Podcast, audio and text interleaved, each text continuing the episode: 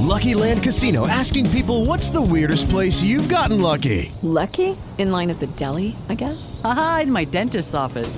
More than once, actually. Do I have to say? Yes, you do. In the car before my kids' PTA meeting. Really? Yes. Excuse me, what's the weirdest place you've gotten lucky? I never win and tell. Well, there you have it. You can get lucky anywhere playing at LuckyLandSlots.com. Play for free right now. Are you feeling lucky? No purchase necessary. Void where prohibited by law. 18 plus. Terms and conditions apply. See website for details.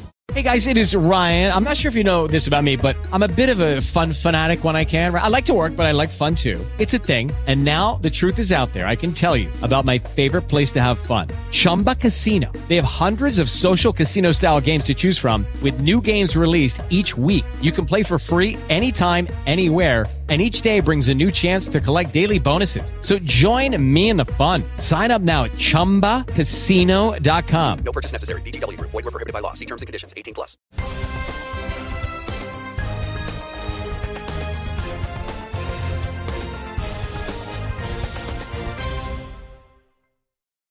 La Commissione europea ha presentato la sua proposta per la riforma del patto di stabilità e crescita. L'obiettivo è rafforzare la sostenibilità del debito pubblico e promuovere una crescita sostenibile e inclusiva in tutti gli Stati membri attraverso riforme e investimenti. In base alla proposta di Bruxelles, che dovrà passare l'esame di Consiglio ed Europarlamento, gli Stati membri presenteranno piani strutturali di bilancio nazionali a medio termine, con le misure per affrontare gli squilibri macroeconomici e le riforme e gli investimenti prioritari per un periodo di almeno quattro anni.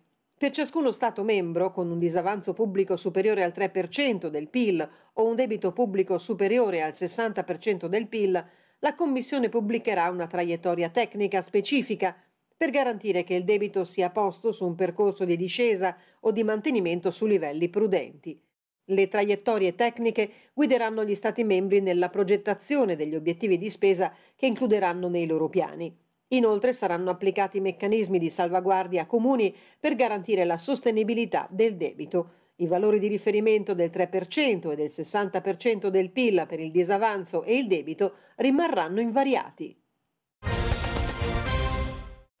Tra il 2023 e il 2027 il mercato del lavoro italiano richiederà 3,8 milioni di addetti. In particolare saranno 2,7 milioni in sostituzione delle persone destinate ad andare in pensione e più di un milione di nuovi ingressi legati alla crescita economica.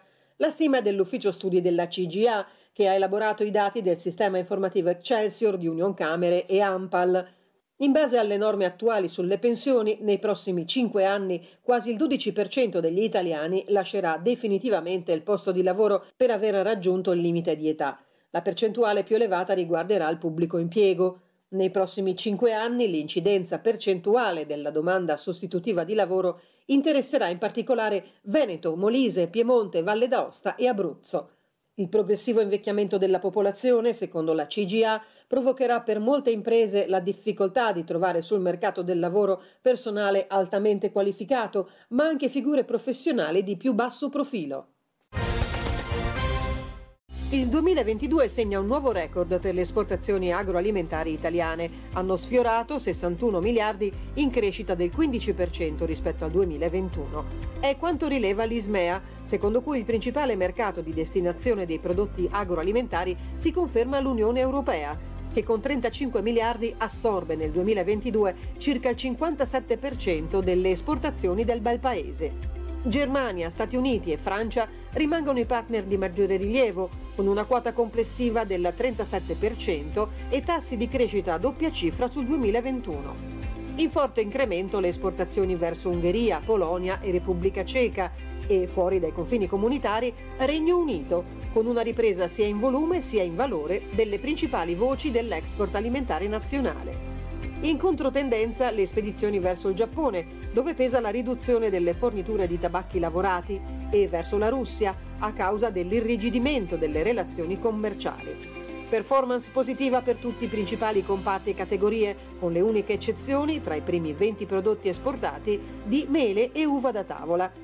I vini in bottiglia raggiungono 5,2 miliardi di euro di export, grazie all'aumento dei prezzi che compensa largamente la riduzione dei volumi. Le esportazioni in valore delle paste alimentari aumentano del 38% rispetto al 2021 e quelle dei vini spumanti del 19%. Crescono in misura consistente anche le esportazioni di caffè torrefatto e di prodotti da forno.